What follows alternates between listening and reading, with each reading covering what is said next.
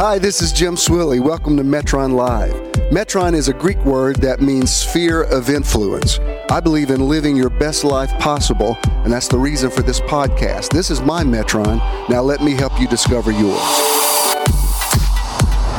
Well, uh, while you're continuing to log on, let me give you a couple of announcements. We will be in the theater next Sunday. Usually we're in theater first Sundays of the month, but because today is um, New Year's Day. Uh, hey, Ed in Knoxville, Happy New Year. Uh, we decided to put it off a week. So next Sunday, January 8th at 11 a.m., we will be at Landmarks Midtown Art Cinema.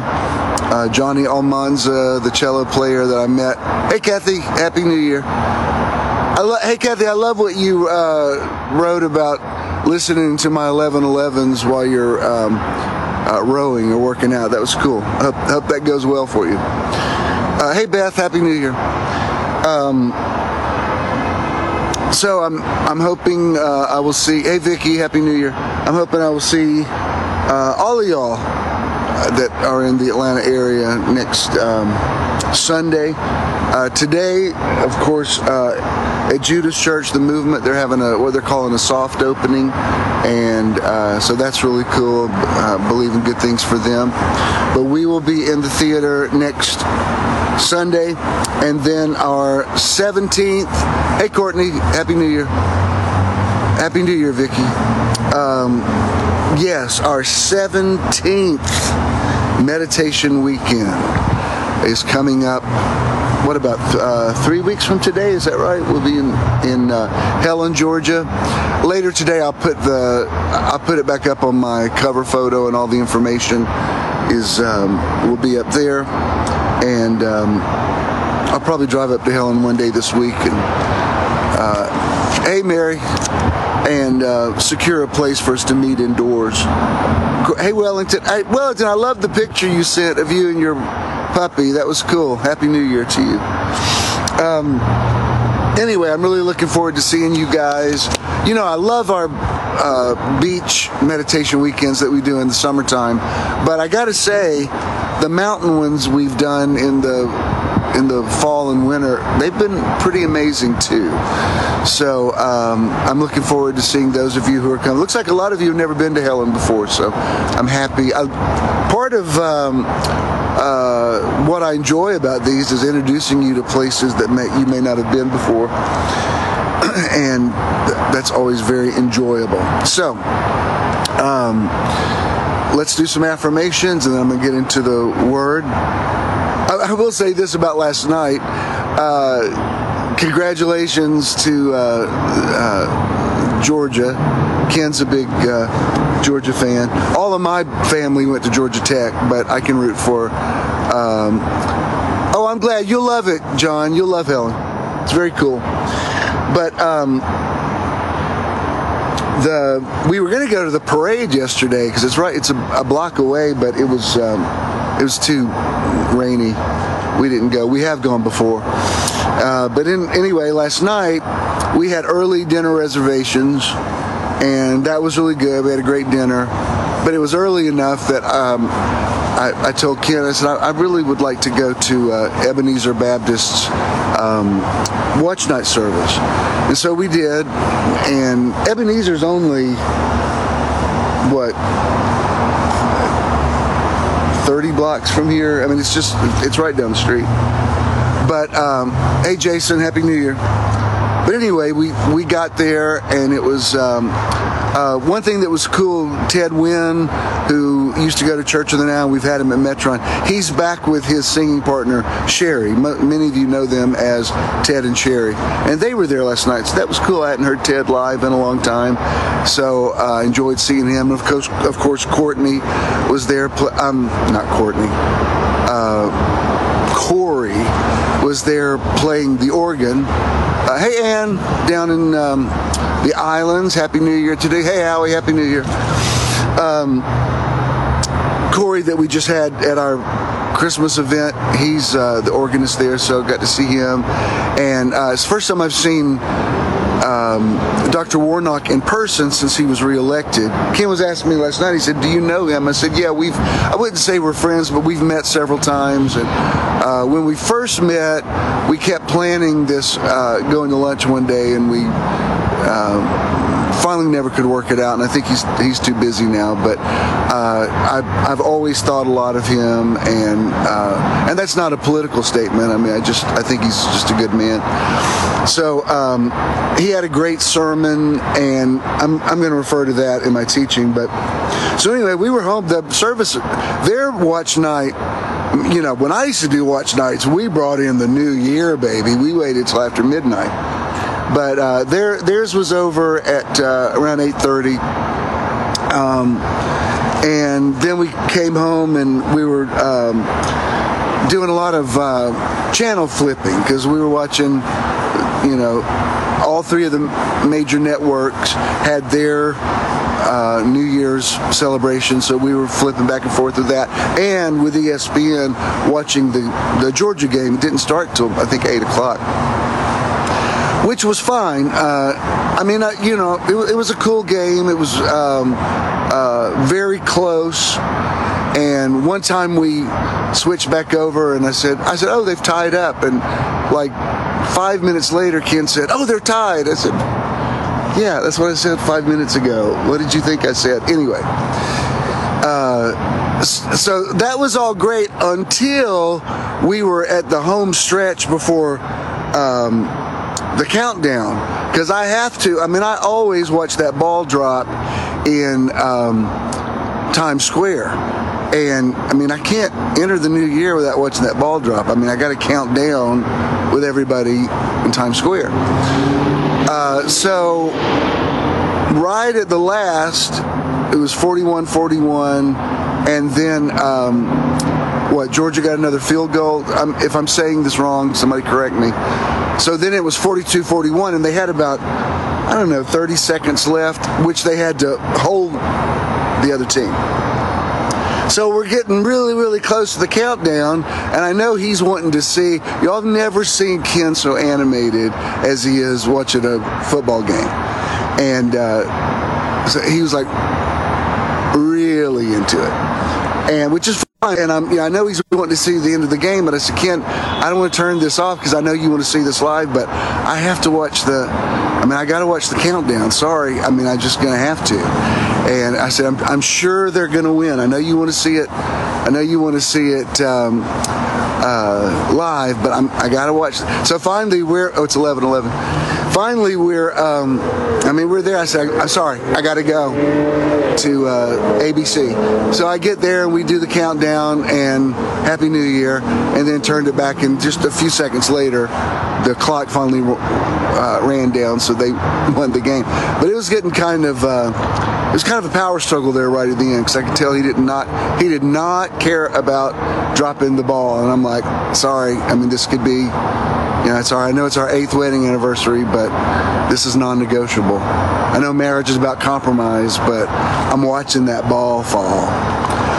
Anyway, it all worked out. I got to count down. His team won. It's going to be a good year. Thank you for all of you that um, uh, wished us happy. we we've been together nearly 11 years, but yesterday was our eighth wedding anniversary, and I really appreciate your uh, good comments. Um, so, everything is good, all is well. Um, let's make some affirmations. I am blessed. I am a blessing. I am. I am free. I am freedom. I am. I am is the highest affirmation. We want to work up to it.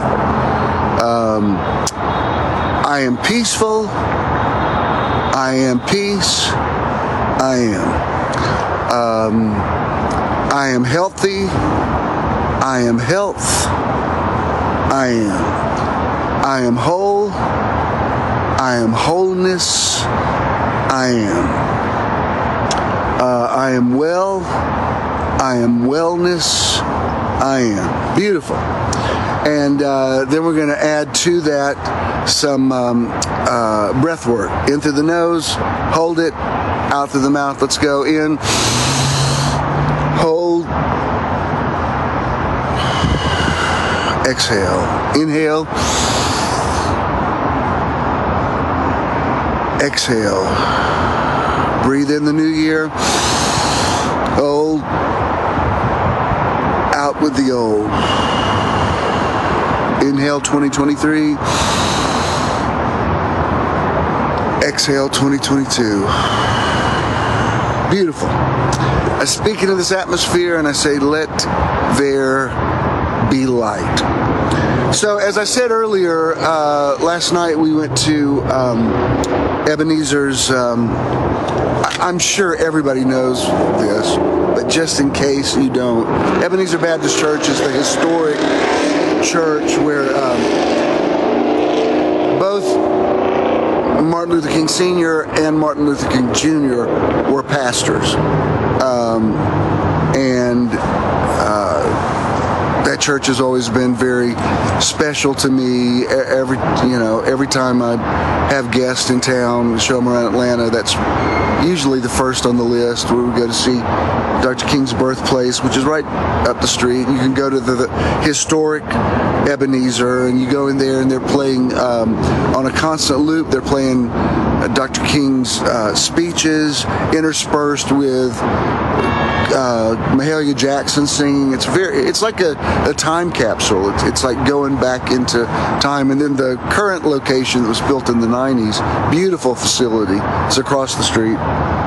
And I've been, like I said, I'm not really, I wouldn't say I'm close friends with Pastor, Doctor, Senator Warnock, but I we've we've been in a lot of events together, and and I've, I've I haven't preached at Ebenezer, but I've uh, participated in in events there. Judah has, uh, Debbie did years ago, uh, and. Um, uh, he's been on the stage when I've been in his pulpit. So, um, and then last night he asked if any clergy were there, and I stood. So, you know, I'm I'm assuming he knew who I was.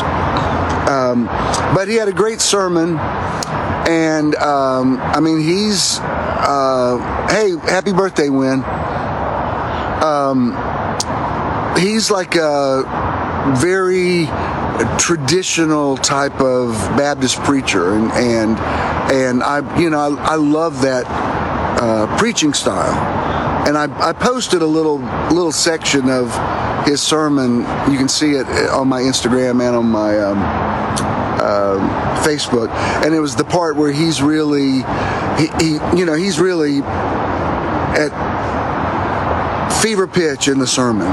And it was great. I, I love that. I've never been able to do that. In my adult life, I've probably preached in more black churches than I have white churches. Eh, for whatever reason, I don't know. And um, I didn't plan it that way. It just, um, I seem to have always been very embraced by the African American community and still am. Which is great. I'm happy about it. i wear that as a, a badge of honor. But um, uh, when I've preached in you know traditional black churches, uh, there's there's certain protocols in a typical traditional black church where um, you know like the uh, one of the armor bearers will bring you like a little towel on a tray that's for when you really get to preaching and break a sweat and now my dad did that my dad my dad you know and certainly my grandfather did. I'm not I'm not a preacher. I've never aspired to be, and. Um, so over the years, I mean, I appreciated the courtesy, but when they brought me the towel, I would be like, "Thank you." I mean, I'll take it, but I'm really sure I'm not going to break a sweat. But but thank you. I mean, I'm, i may need it.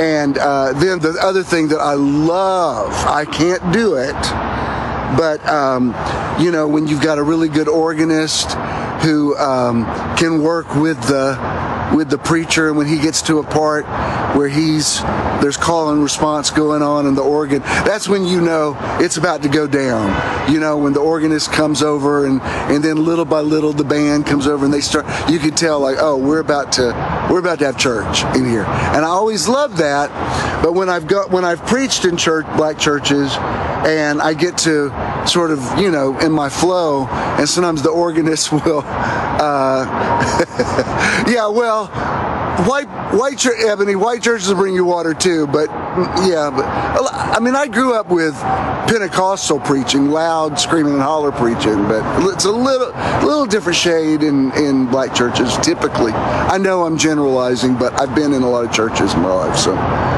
Uh, anyway, um, like when the organist would come over and start, you know, like giving exclamations to my points, I would always have to say, "Oh, you know, I lo- you're an incredible keyboard player, but I don't do that. It's gonna. I don't want to say I'm ADD, but that's really gonna. That's gonna break because I'm gonna start listening to you playing. I don't. It doesn't work with me to have an organist backing me up. I'm gonna. I'll forget what I'm saying and start listening to this incredible band that can play in any key. Um, that's another thing, and here's more generalization. One thing I always loved, like if you're in a really good black church it's got a, uh, you know, a good band, and if you're going to sing, most times they wouldn't ask you. It's, once in a while you see white people do this, but not like in black church. The, they, nobody ever says what key do you want it in? You just start singing and they find you. They can find you in any key.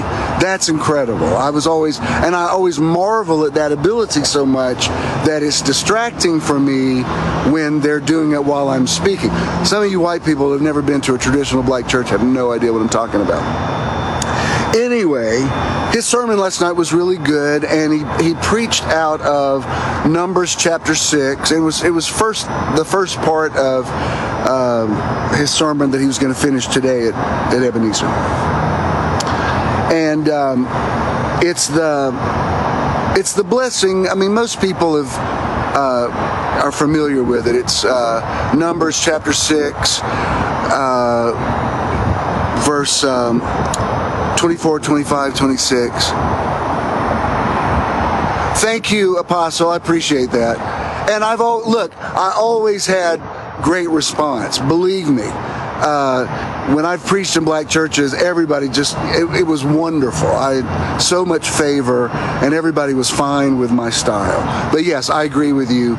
You have to, you have to be you. By the way, happy anniversary, Roz and Freddie. Uh, I married Roz and Freddie on on Chris on New Year's Day. How many years ago is it now?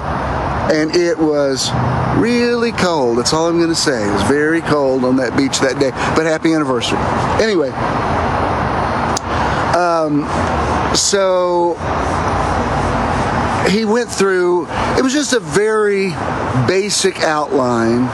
Um, and you know, number six blessing, for some reason, I never used it that much. I always ended my services with Deuteronomy 28, which was, You'll be blessed when you come in, blessed when you go out, blessed in the city, blessed in the country, blessed in the basket, blessed in the store.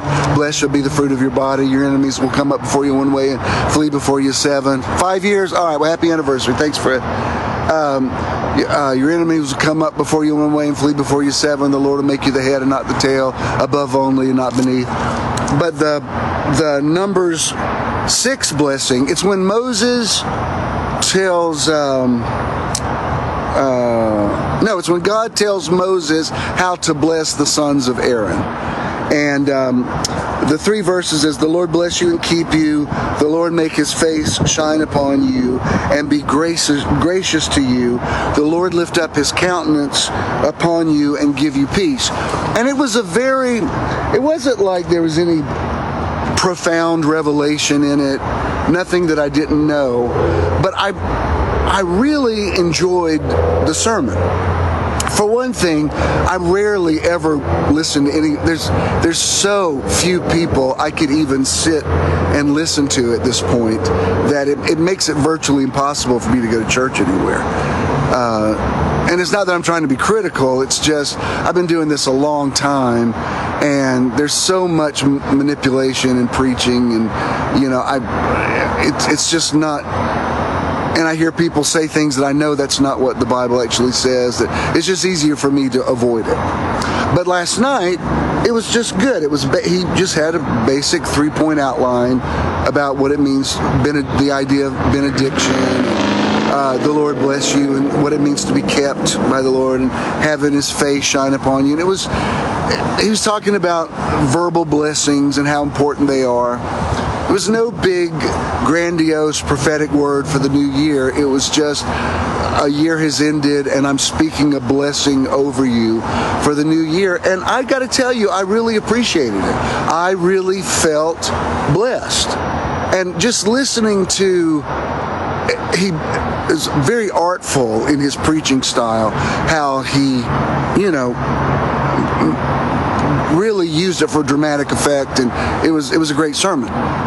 The actual verses are just, you know, they're kind of just positive affirmations, and uh, but listening to it, I was because I, I so rarely get to ever hear any preaching that I can even stomach. Uh, I was listening to that and I thought, you know, really, this feels really good to have these words spoken over me. I feel washed by this word. I feel the blessing. This is a man uh, that I admire and in a church that I virtually consider holy ground. And um, it's a very this is this is something that I really this is very meaningful to me uh, for a new year, and um, I just enjoyed it. I I enjoyed that it was a short service and I didn't feel worn out when I left. It was just like this is I'm so happy. I'm so happy I followed my instincts and went because I really, just really loved it. And um, and you know, it got me thinking even this morning about there's so much, especially in the Old Testament, about um, agreed, apostle, absolutely. Uh, and I was thinking this morning about, um, you know, so many stories like. Um, you know, the, the Bible was written by men to men, so it's it's the bloodline through the patriarchy. And uh, so it's Abraham begat Isaac, Isaac begat Jacob, Jacob begat the 12 tribes and all that. And uh, um, yeah, I know it can last hours because mine used to. That's what I thought you were supposed to do. I thought you were supposed to usher in the new year. I, I actually liked this last night. Like, this is good. You can just go get a good word and then go home. Um, but anyway, um, uh, there's the story in Genesis about because especially under the old covenant, there was something really. Um, special and unique about a father speaking a blessing over particularly the firstborn son. Uh, the ones down the line, just you know, too bad, so sad. And women, women didn't even, you know, there was no blessing for women. uh, it's too bad. That's why. That's why the God I know now is genderless and it, it may bother some people that when I refer to God, I say he, she, it. But I just think that's very important because women were, you know, women were just left out of the blessing altogether. Um, but again, ancient texts were written before women were even allowed to be. Um, uh, yes, exactly, Doug. Um, you know, women were just, well, they weren't even on the radar screen. And um, so that's why I, you know, I believe Jesus was a feminist and I think he empowered women. Paul, not so much, but Jesus definitely did. And I'm fine with they, Leslie. That's not that. Actually, the concept of the Elohim is they. Let us make man in our image and let them have dominion. So uh, I have no problem with God being they. That's that's what Elohim actually means.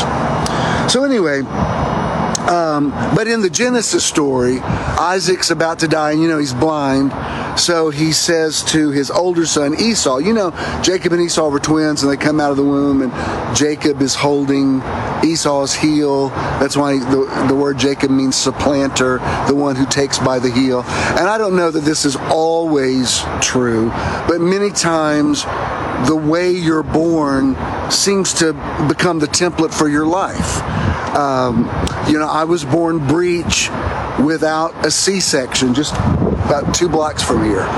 And it was such an unusual birth that they called in um, a group of medical students from Emory to observe my birth. So I was born coming into the world backwards, doing everything the wrong way, defying uh, norms because typically breech births come by C-section, but mine wasn't. So I wasn't just born feet first; I was born foot first in front of an audience. So I was born to do the. Um, see, I'm setting off alarms right now. Uh, I was born to do. Um, unconventional things in front of an audience. And anytime I build an audience, my my birthright takes me out of it and puts me in a larger audience. so anyway, um, and that's that may not be true for everybody, but sometimes it is. In Jacob's case, it was definitely true. So um, Isaac says to Esau, "I'm about to die. I want to give you, um, uh, I want to give you the blessing, but before I do, because Esau was a hunter, Jacob wasn't." And uh, he said, I want you to go kill some game and fix dinner for me. And I'm going to eat one last supper and then I'm going to pronounce the blessing on you. And apparently, uh, there was this thing about even the, you know, even in, um, the New Testament, even in John, it talks about the man who opens the womb is blessed. And you know, I have I have two firstborn sons, even though I know this is a very patriarchal idea. But Jared and Judah are both uh, firstborns. But I also know that secondborns sometimes aren't that excited about those. Uh, like um, uh, Prince Harry's about to come out with his tell-all autobiography, and it's called Spare because he was always, you know, his brother is the heir, but he's the spare. And I, I just watched his. Um, uh, the whole series with him and Meghan, and I listened to it, and I think a lot of it is true. I don't doubt that uh, she dealt with some racism. I'm not defying that at all. I will also say that they seem very bonded over a sense of grievance. I, I, I, believe a lot of what they said in it, and a lot of it I'm like, I don't know. Um, I, I'm not sure that could be taken that way. And I'm only saying that because sometimes if you read too much into something, then it takes away the power from something that actually is racist or sexist or whatever. That's just my personal thing. I don't want to argue with you about it. But the idea is secondborns like Jacob sometimes have an attitude with firstborns, especially in Bible days. And even now with monarchies, you know, it's the it's even the firstborn. Elizabeth II became queen because she was the firstborn of her and her sister. So um, I don't understand all. I'm an only child, so I don't understand all the dynamics of sibling rivalry. But anyway. Um, so Rebecca was more partial to Jacob. So Esau goes off to hunt, and uh, Rebecca says, "Listen, I overheard your dad say that he was going to give the blessing. Apparently, once the blessing had been given, you couldn't you couldn't take it back, and you couldn't share it." Now, interestingly, when Jacob died, he actually did bless all of his 12 sons and named them all by name. So I don't know what that was about. Anyway, um, apparently with Isaac and Jacob, it was really important. So, you know how Jacob's blind, so, um, and Esau was very hairy. And so uh, they take some animal skins and they put them on um, Jacob's arms so that Isaac can feel of him and make sure it's Esau. And Rebecca, uh, she makes some dinner that's not really venison, but apparently Isaac can't tell the difference. And um, so Isaac gives the blessing to Jacob, and when Esau comes back, he freaks out about it. And then there's um, then there's another story in Genesis about when Jacob, because he understood the power of the blessing, when he becomes uh, when he's older, he wrestles with the angel, and uh, he says, "I'm not going to let you go until you bless me." So there's all there's so much. Um, especially in the Old Testament, about, about verbal blessings, that a blessing had to be pronounced. And I think I think there's still something to that. I mean, most of the counseling I've done through 51 years of ministry is is hearing adults try to work out situations from their childhood, most of which came from them having a lack of verbal affirmation. That's an oversimplification, but you'd be surprised how many times I could trace back the root of their problem because they'd gone through life just not feeling blessed. Um, low self esteem or feeling rejection, uh, it's a very dangerous thing. Um, yeah, I'm getting to that, Leslie. Don't get ahead of me. but, uh, you know, every, just nearly every time there's been one of these, especially a school shooting, one of these mass shootings, but especially the ones in school, in s- schools. Um, I hear this every time when they in after the carnage, they interview um, uh, people who were in the classroom who survived.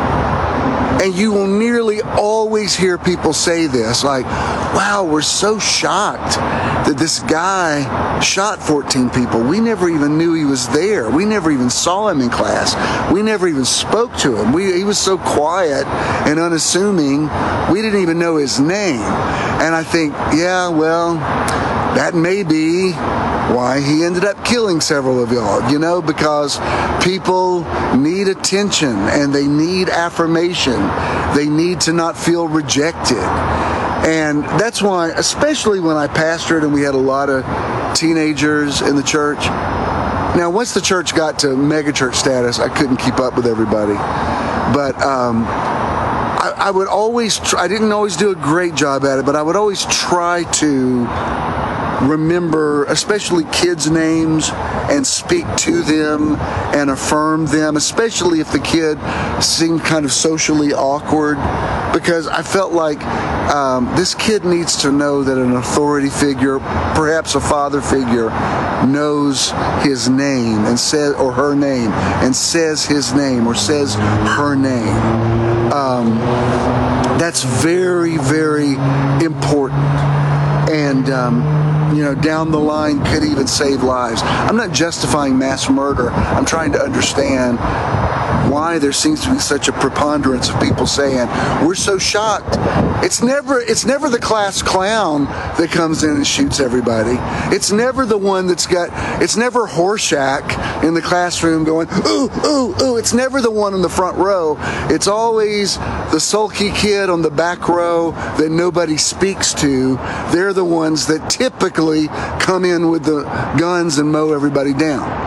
And so it's very important for people to not only know that they're uh, seen, but also that they're blessed. Uh, oh, thank you, Linda. I just saw your Cash App come in. I appreciate that. Hundredfold return to you for the new year. So, like right outside my building here are people who live on the street and um, you know they've closed a lot of these shelters around here, and there's there's just no place for them to go. And I mean, right right behind me, there's people I've set up pup tents, and I mean it's an eyesore. I tell you, as a homeowner, I don't like it because I'm sure it affects my property values. But I also know, you know, look there, but for the grace of God. I mean, I don't want to be too critical of them, you know, because I, I don't know what their circumstances have been. And my point is, a, a day in the city hardly passes without somebody coming up and asking me for a dollar or for money or saying they're hungry. I mean, it's just, it's very, it's just, it comes with the territory. It's not just Atlanta. I've seen it every big city I've been to, but um, but it is here, and and a lot of times, you're right, John. It could. Um, a lot of times, uh, you know, my sort of um, the magic word for me is when somebody comes up and they say I'm hungry. When somebody says I'm those words I'm hungry, then I'm you know, I've you can't believe how many times I've taken somebody into a grocery store and said get what you need or or bought their dinner. There's some uh, I bought enough dinners for homeless people at I won't say the name a favorite restaurant of mine that we'll probably pick up food from today. That when I've gone in to order something, they've actually said to me, "Please tell me you're not order, ordering this for the guys in the parking lot because we've already told them to leave." And I'm like, uh, "Maybe I am, maybe I'm not, but it's fine. Just please let me do this." and um, and there's people that make up stories, and I've been taken before. I mean, I, I know all that.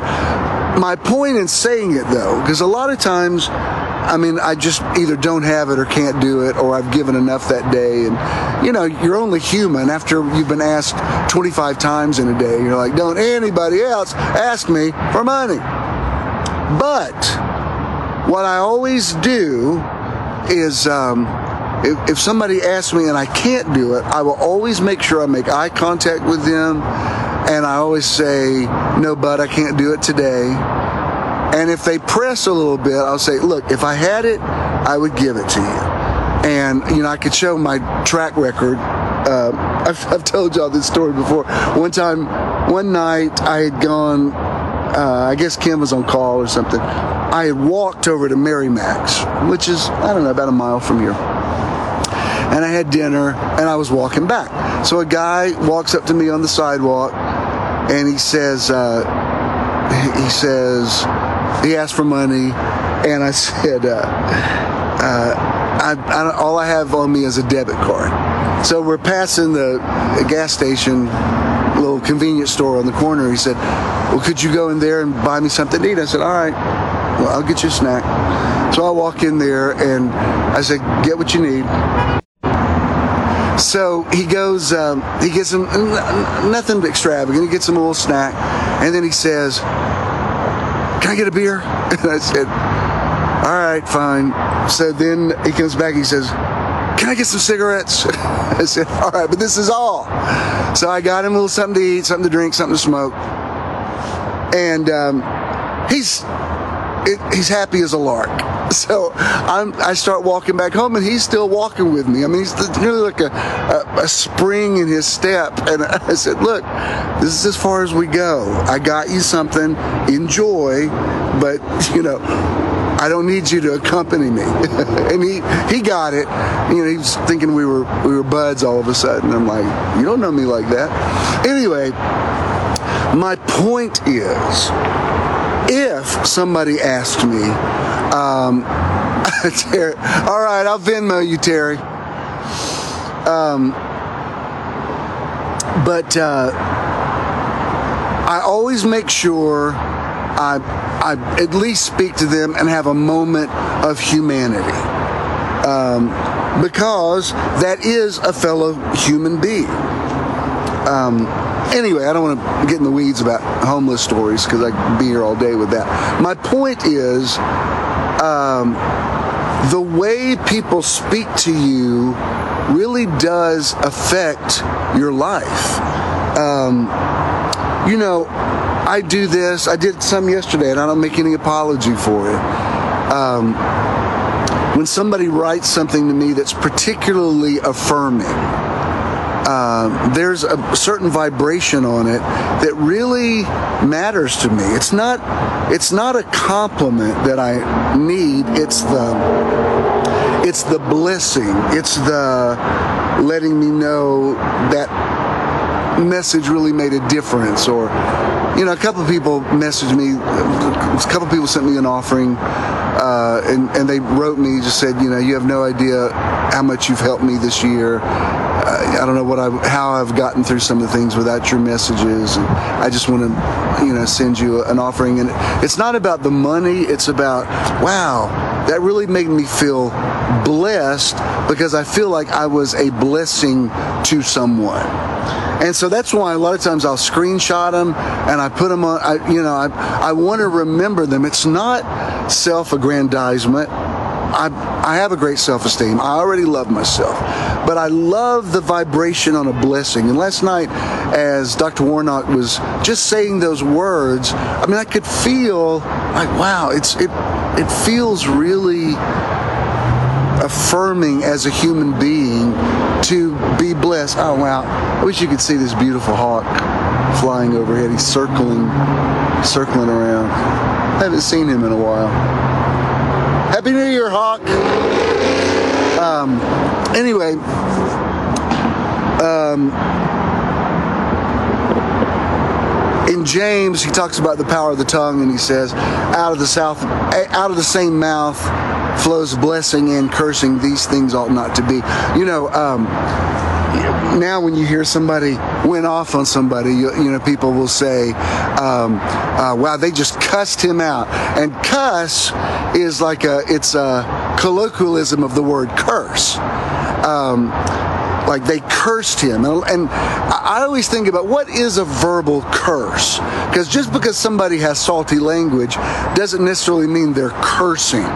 Like there are vulgarities that you can say that have to do with, you know, people's body parts or, you know, uh, scatological imagery and stuff like that.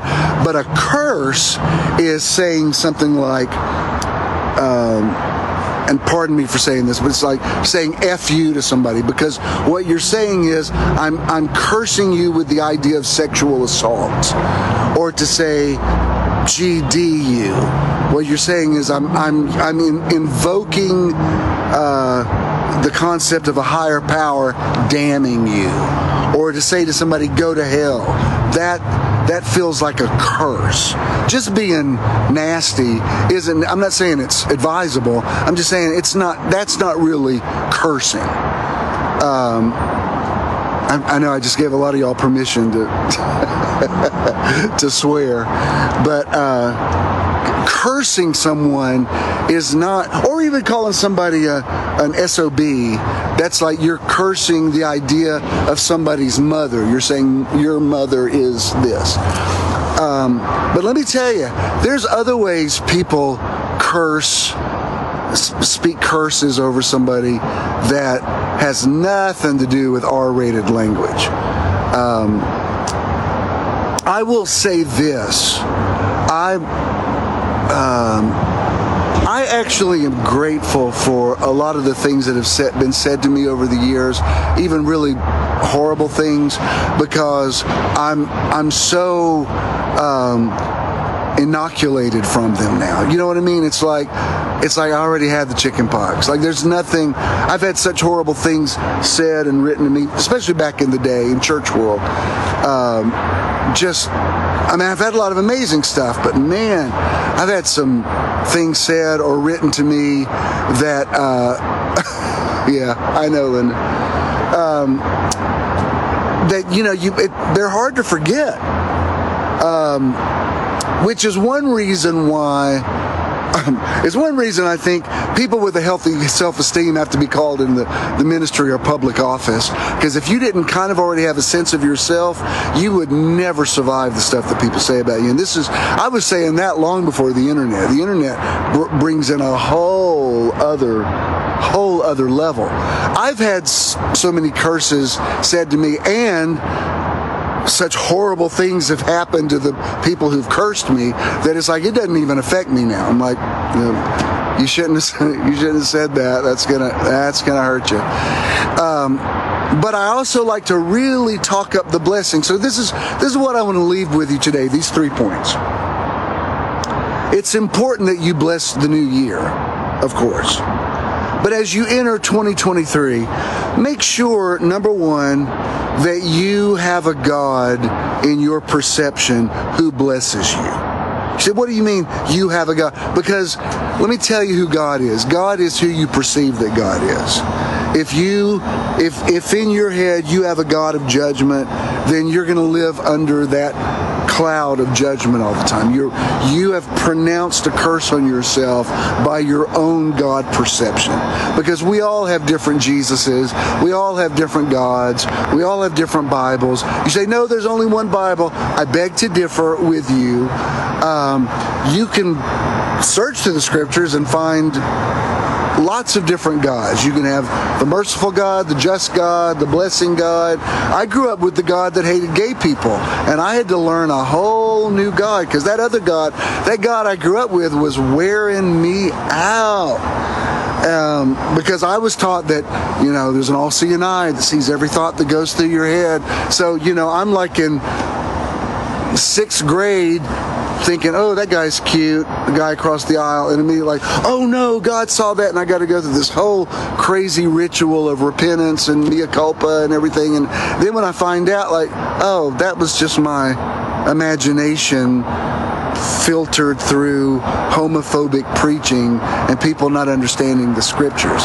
That wasn't God. That was never God. God knew exactly who I was going to be before I was born, and He's good with it. That's why I wouldn't change anything. So um, I live. I live with the God who blesses me. The God in my perception blesses me. Um,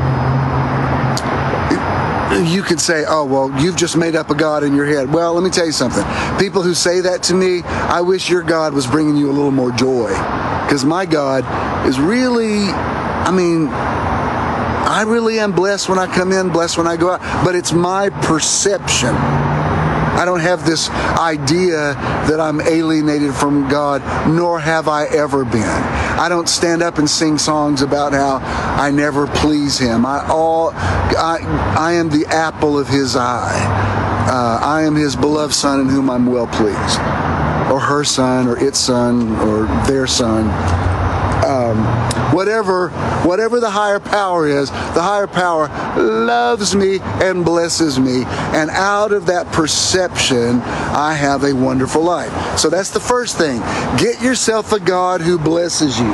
A God who says things like, The Lord bless you and keep you. The Lord make his face shine upon you and be gracious to you. The Lord lift up his countenance upon you and give you peace. That's the God you need.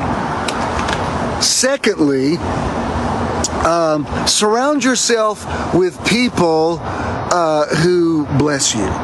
You say, well, you're just talking about surrounding yourself with yes men.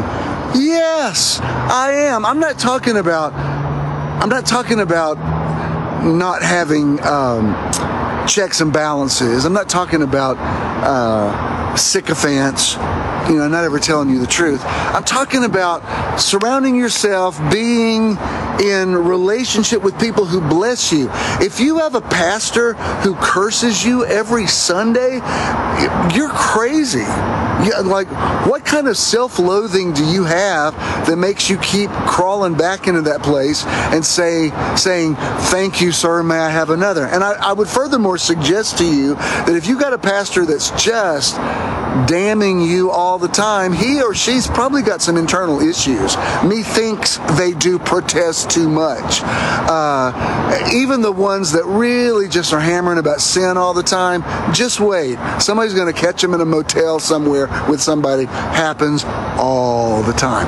Anyway, um, so like for me, um, I think I think a relationship can can survive a lot of things. I've seen relationships survive infidelity, um, just a lot of things. One thing I think you can't survive is when you're linked up with somebody that's cursing you all the time. You can't live like that. I'm telling you, uh, I've heard in counseling, I've heard certain people say, my husband said this, this, or my wife said this, and I would think, you know, I'm not encouraging you to leave him or her. That's that's your business. I got to tell you, if I was married to somebody who said those words to me, I would be like, this ain't going to work out. That's a deal breaker. Bishop, I thought you were supposed to forgive 70 times 7. I might let you get by with it one time, but if it's if there's a streaming of cursing coming out of you, new buddy, I'll be happy and single. I'd rather have something I don't want. I mean, I'd rather want something I don't have than have something I don't want. Um, uh, oh, thank you, Terry. uh, you got to have some friends who affirm you. And let me tell you something else. If you got people in your life that are just passive aggressive with you, like they, they might not come out and just really insult you, but there's just little, you know, mind assaults they do. If I wasn't preaching, I would use a different word. There's just different ways they kind of mind rape you a little bit, and you're not exactly sure. You don't know what what happened. You can't put your finger quite on it, but you're like, I don't like the energy of what that person said to me. Get them out of your life. Bishop, aren't we supposed to love everybody? Yeah, love them from afar. I look, at this point in my life, if you can't bless me, you got to move on and find somebody else. I'm not, you know, if, if I'm going to pull out a scripture from Paul, I'm going to say, rebuke not an elder, baby. Uh, you know, I'm going on, uh, I'm, I'm virtually retirement age this year, and uh, no, you can't talk to me that way. Uh uh There's certain things that people think they can say to me, like, oh no. And if you write it to me on Facebook, my block game is strong. I will block you so fast. I got people that have said things to me and I blocked them and they'll they'll write to Ken. I'm like, hey, please tell Bishop I said Merry Christmas and Ken will tell me and I'll, I'll be like, fine. They're still blocked because they hadn't owned what they said to me and it's not a matter of me forgiving them or not forgiving them. What in the world made you think you could you could talk to somebody like me like that? Oh, hell no. So um, get yourself a God who blesses you. Get yourself some people who are in who in, are in your life and bless you. And then, more than anything else, bless yourself. Don't you say anything about yourself that you don't want to come true. And if there's something about you that still needs improvement, that's fine, but declare the end from the beginning. Speak it into existence. Say, This is what I'm becoming. Don't you dare curse yourself uh, because this thing right here that's in your mouth, that's with you all the time. You can block other people, you can leave somebody's church, you can't get this out of your mouth. This goes with you 24 hours a day. So you better, I'm not talking about. Uh, vain boasting or being arrogant or conceited. I'm talking about blessing yourself, speaking to yourself with kindness. Say never saying things to yourself that you wouldn't say to a beloved in your life. You have to be your own beloved. I can't tell you how important this is. And if you didn't get certain affirmations in your childhood that you should have gotten, I mean, believe me, I've, I have to think of, you know, there's certain things that were said to me in childhood that I really have to, I have to guard them because they can easily become triggers even now.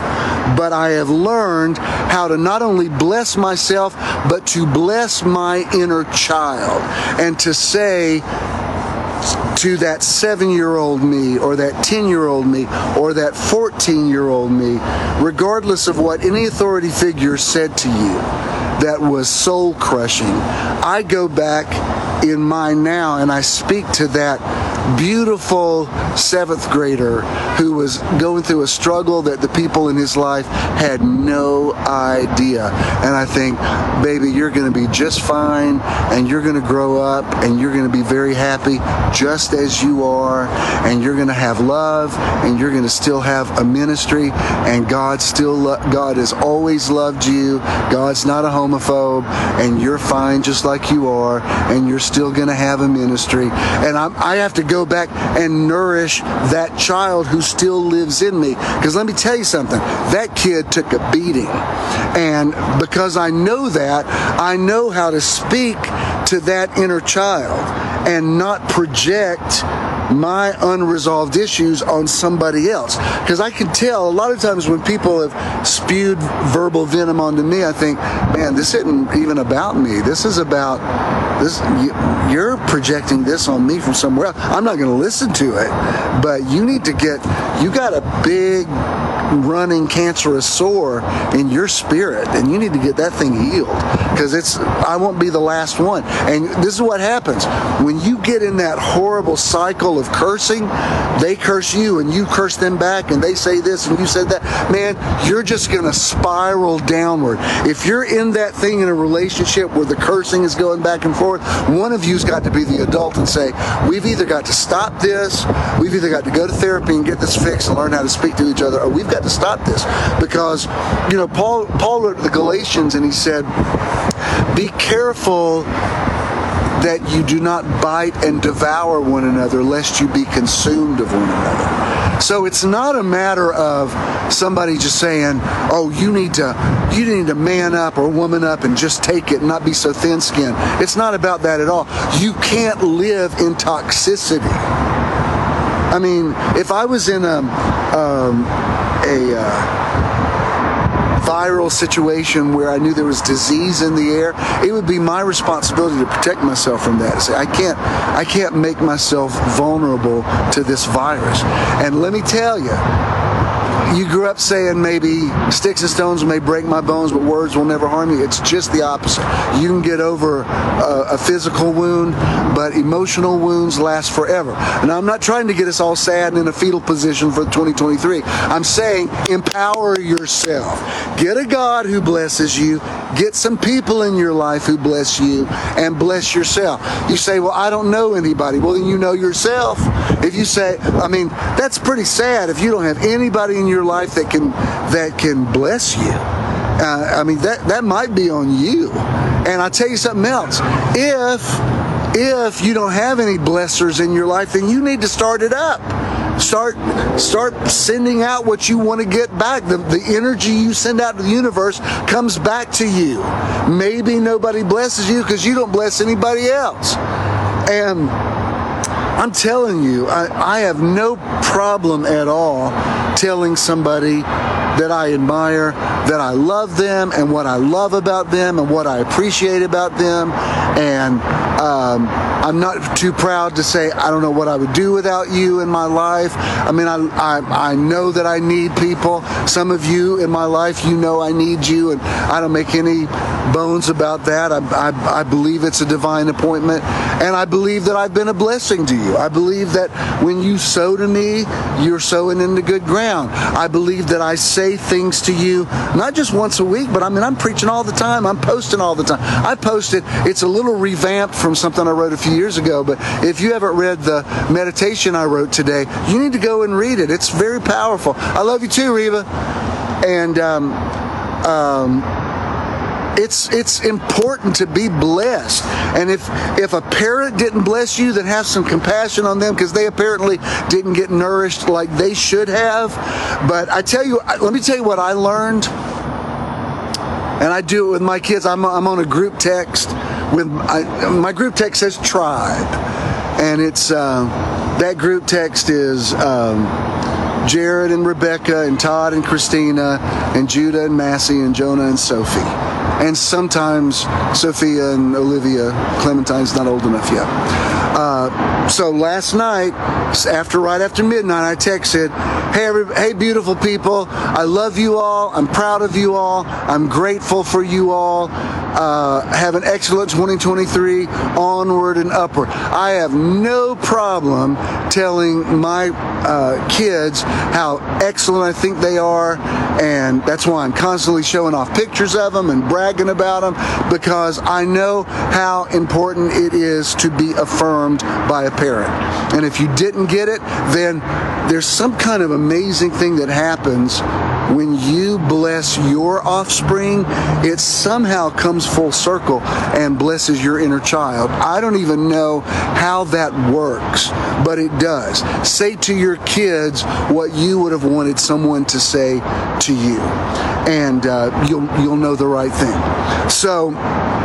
Um, you know, this year I will have been publicly out um, 13 years, and um, in that those 13 years, I can't tell tell you how many young people I have heard from who ended up not committing suicide because of what I said to them. How many parents of gay kids uh, have said to me, "Wow, you completely changed my paradigm." Uh, of my children and, and brought reconciliation to my family. Let me tell you something. That there's nothing better than that, than to know for some kid to write me and say, My pastor says I'm an abomination. I don't even know what that word means. And for me to say, Baby, you're beautiful just like you are. You're wonderful. You're fearfully and wonderfully made. You're just fine. Your pastor doesn't know what he's talking about. And, you know, if your parents don't affirm you, you're just going to have to love them through it. But I can tell you, as a man of God, as a father, as a grandfather, as an elder in the community, you're beautiful and wonderful. Nothing, and I mean nothing about you needs to change. If anything changes, it's just going to be you becoming the best version of yourself. And to know, I mean, I can feel when I've said it to some people, they're like so desperate to hear it. It's, you know how, you know how in Mark chapter 5, when the woman with the issue of blood touched Jesus and he said, Who touched my garment? And the, the disciple said, What? Oh, he said, Who touched me? And they said, What do you mean, who touched you? Everybody's touching. He said, No, I just felt virtue come out of me. I have felt that in some conversations I've had with people. Like, I could tell they were so desperate to be affirmed that I felt virtue go out of me. I mean, I felt you know, silver and gold have I none, but such as I have give I thee. Like I felt that affirmation, and to to know, and you know, if you need a bunch of Bible verses, I can give them to you, and I, you know, if you need a book, I got a book. Uh, but I can tell you, all the stuff that you think is wrong with you is fine with you and uh, and to be able to say that with confidence and not be afraid and not go through life afraid not be afraid of what's going to happen in the new year it's just it's the most wonderful thing in the world so as we go out of 22 and in 2023 i want to say to you you are blessed when you go out and you are blessed when you come in you are blessed in the city. You are blessed in the country. You are blessed in the basket. You are blessed in the store. Blessed is the fruit of your body. Your enemies come up before you one way and flee before you seven. And the Lord prepares a table before you in the presence of your enemies. The Lord makes you the head and not the tail. You are above only and not beneath. As you bind mercy and truth about your neck, He gives you favor with God and man. You are thoroughly furnished unto every good work. Men are, and people are coming to give unto you good measure, pressed down, shaken together, and running over. Your God supplies all of your need according to his riches and glory by Christ Jesus. You can do all things through Christ who strengthens you. You have strength for all things through Christ who empowers you. You are ready for anything and equal to anything who through him who infuses inner strength into you. That is, you are self-sufficient in Christ's sufficiency. I bless your I amness. I bless your personality. I bless your dreams. I bless your visions. I bless your aspirations. I bless your hopes. I bless your plans for 2023. I bless your January, your February, your March, your April your May, your June, your July, your August, your September, your October, your November, your December. I bless all your holidays. I bless every vacation you have this year. I bless every day, every one of these 365 days. I bless you in the morning. I bless you at night. I bless you to sleep. I bless you to feel good. I bless your body to be healthy. I bless your finances. I bless your abundance. I bless you anywhere you go. I bless you when you're driving your your car. I bless you when you're in your home. No plague comes anywhere near your dwelling. He gives his angels charge over you to keep you in all of you, your ways. They shall bear you up in their hands lest you dash your foot against a stone. A thousand will fall at your side and 10,000 at your right hand, but it will not come near you. The word of God is near you in your mouth and in your heart. You are blessed. 2023 is blessed. And let the church say, Amen. Come on.